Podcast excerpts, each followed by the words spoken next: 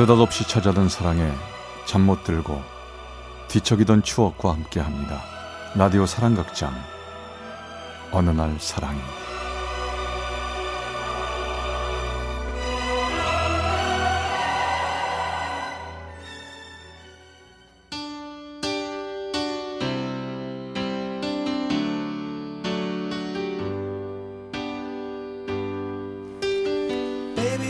사랑의 체험수기 어느 날 사랑이 제 200화 연애와 결혼 사이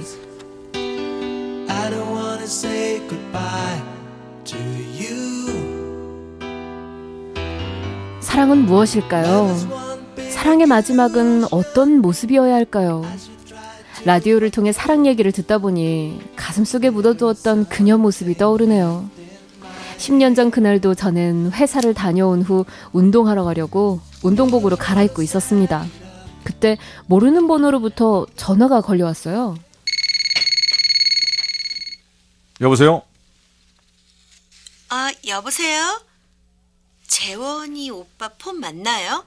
전화기 너머로 처음 듣는 아름다운 여자의 목소리가 들려왔습니다.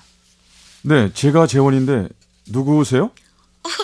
오빠, 저 지연인데요. 기억하시겠어요? 전 기억을 더듬기 시작했습니다.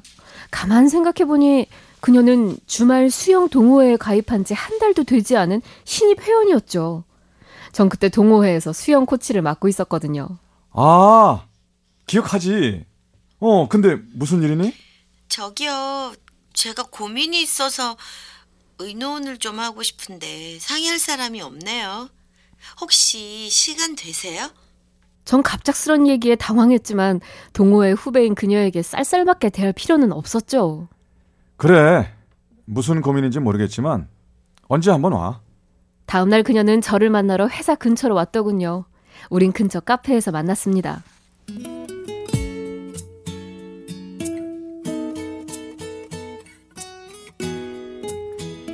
무슨 고민인데 그래? 갑자기 전화 와서 좀 놀랬어. 죄송해요. 아, 의논을 하고 싶은데 마땅한 사람이 없어서요. 저기 제 남자친구 얘긴데요. 학교 CC로 사귄 지 2년 됐고요. 아, 근데 얼마 전부터 사사건건 간섭하는 게 도를 넘는 것 같아서 제가 헤어지자 그랬더니 그때부터 막 험한 말로 집착하면서 절 막 힘들게 해요. 어떡하죠? 갑자기 물어보는 그녀의 연애 상담에 어떤 말을 해주어야 할지 난감했습니다. 어, 저기, 어, 아무래도 그 친구가 지연이를 많이 좋아하는 것 같은데, 근데 방식이 좀 잘못된 것 같다. 갑자기 안 만나주면 상대방 입장에선 더 달려들 수가 있으니까, 일단은 조금씩 만나는 횟수를 좀 줄여보면 어떨까? 조금씩 조금씩 정리하라는 거죠. 그렇지. 알겠어요. 한번 그렇게 해볼게요. 아, 저 바쁘신데 정말 죄송해요. 근데 제 생각이 맞았네요. 수영 강습 때 뵈니까 왠지 제 얘기를 잘 들어주실 것 같았거든요. 아, 그래? 아, 좋게 봐주니 고맙네. 하여간 뭐 잘 해결됐으면 좋겠다.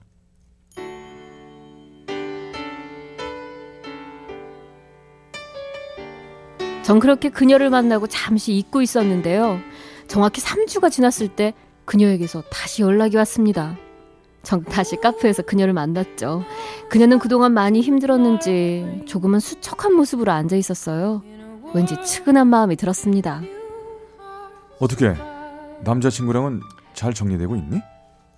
네. 힘들지만 조금씩 조금씩 정리하고 있어요. 저한테 도움 주셔서 정말 고맙습니다. 아니 뭐 그 정도 가지고 그래. 근데 그 뭐야 지연이 지금 대학교 몇 학년이지? 저 2학년이고요. 선생님 되려고 열심히 공부 중이에요.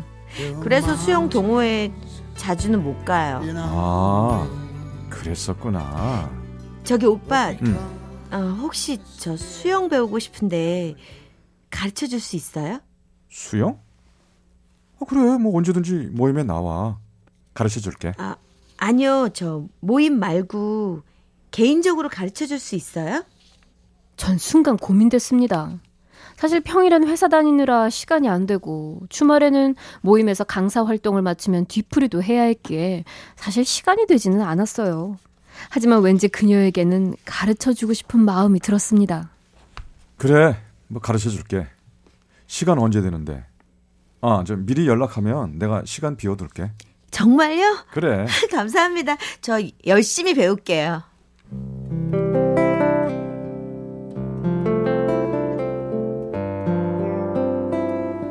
이때부터 전 없는 시간을 쪼개가며 그녀에게 수영을 가르쳐 주기 시작했습니다. 수영이란 게 약간의 스킨십이 있는 운동이라 그런지 우린 급속도로 친해졌고 운동을 마친 후엔 삼겹살에 소주 한 잔 기울이는 친구 같은 오빠 동생 사이가 됐죠. 그날도 우린 같이 수영을 하고 술을 마시고 있었습니다. 오빠, 오빠는 어떤 사람이에요? 어떤 사람이냐니? 그게 무슨 말이야? 아니, 제가 어? 보기엔요.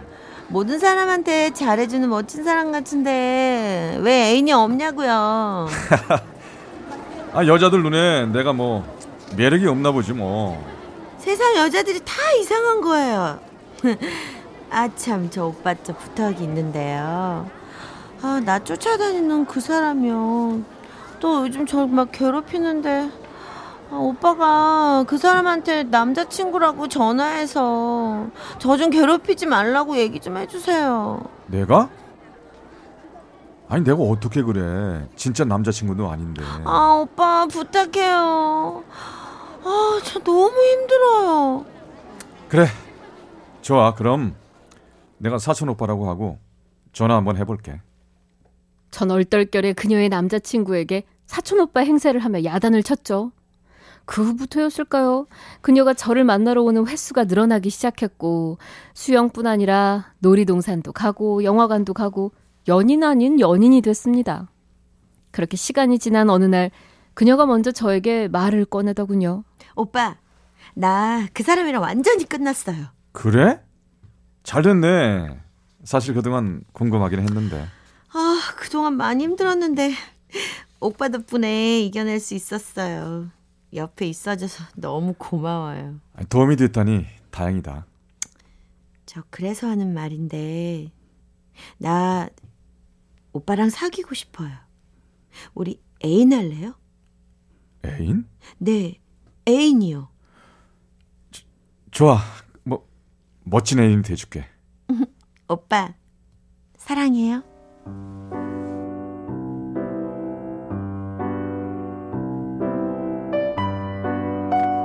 어쩜 우린 서로를 원하고 있었는지도 모릅니다. 우린 완벽한 연인이 됐죠. 행복했어요. 하루하루가 즐거웠죠. 그러던 어느 날이었습니다. 예, 채원아, 너 그때 집에 데려온 그 아가씨 있잖냐? 네.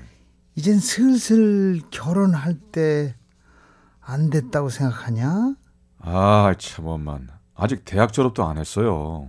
아, 그래도 만난 지 몇 년 됐는데 슬슬 결혼 얘기 꺼내봐. 너 나이가 있잖아. 저도 생각하고 있어요, 엄마. 어, 난 그 참하고 미래 선생님이 된다는 그 아가씨 참 마음에 들던데. 아유, 좋은 소식 좀 알려줘봐. 엄마, 알겠습니다. 전 그녀를 만나 그녀에게 부모님 얘기를 전했습니다. 괜찮을 때 우리 집에 정식으로 인사 가자. 아, 부모님이 너 보고 싶어 하신다. 왜요? 왜라니? 아, 이쯤 되면 내 나이도 있고 한데 뭐 결혼 얘기하는 게 당연한 거 아니야? 그러지 말고 한번 인사 가자. 언제 시간 되는데? 아 저기 오빠 응. 어, 이번 달은 제가 좀 공부 때문에 바쁘고요. 조만간 제가 시간 되면 알려드릴게요. 그녀는 놀라는 눈치였습니다. 전 갑작스럽게 얘기를 꺼내 그런 거라 생각했는데 그게 아니었어요. 그녀는 자꾸 저와의 약속을 미루기 시작했고 저를 만나러 오는 횟수도 줄기 시작했죠. 아니 요즘 왜 그래? 졸업반이라 바빠서 그런 거야? 예, 오빠. 아, 좀 그러네요. 할 일이 너무 많아서요. 아, 제가요. 다시 연락할게요. 그래. 뭐 얼굴 잊어버리겠다. 연락 좀 자주 해. 보고 싶어.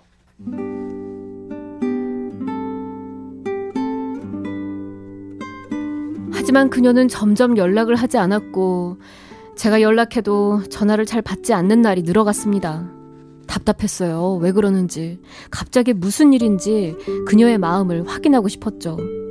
전 회사에 월차를 내고 무작정 그녀 학교 앞에서 기다리고 있었습니다. 얼마나 기다렸을까? 멀리서 걸어 나오는 그녀를 볼 수 있었습니다.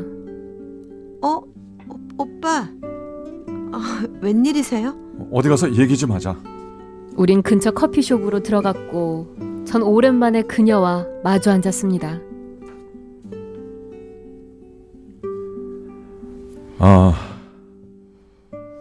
졸업반이라 바쁜 거 이해하는데 하나만 물어보자.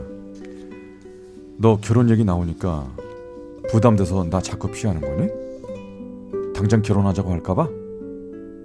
부모님은 어떠실지 몰라도 난 아니야. 나 충분히 너 기다려줄 수 있어.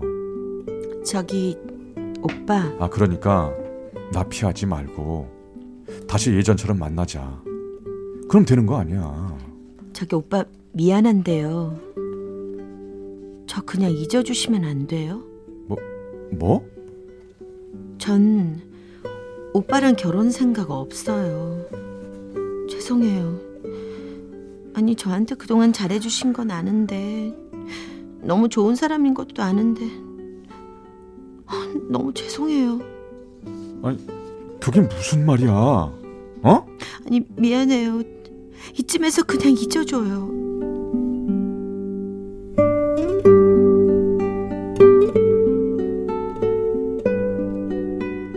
전 그녀의 눈물의 의미를 한참 후에야 알았습니다.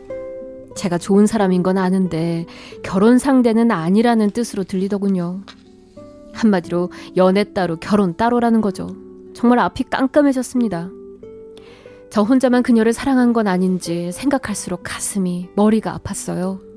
하지만 그녀를 잊는 건 쉽지가 않았죠. 전 그녀가 생각날 때마다 연락을 해봤지만 그녀에게서 오는 문자는 똑같았습니다. 죄송해요.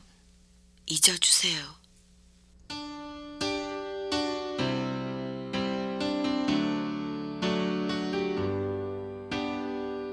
나중에 동호회 사람들에게 들어보니 집안 형편이 어려웠던 그녀에게 결혼은 현실이었나 봅니다. 아마 자기 집까지 책임져 줄 재력 있는 남자가 필요했던 건 아닌가 싶네요. 그게 벌써 10년 전이지만 라디오에서 다른 사람의 사랑 얘기를 듣고 있노라면 그녀 얼굴이 항상 생각나는 걸 보니 제가 그녀를 무척 좋아했던 건 맞나 봅니다. 오늘도 전 라디오를 켜고 그녀를 잠시 생각해 봅니다.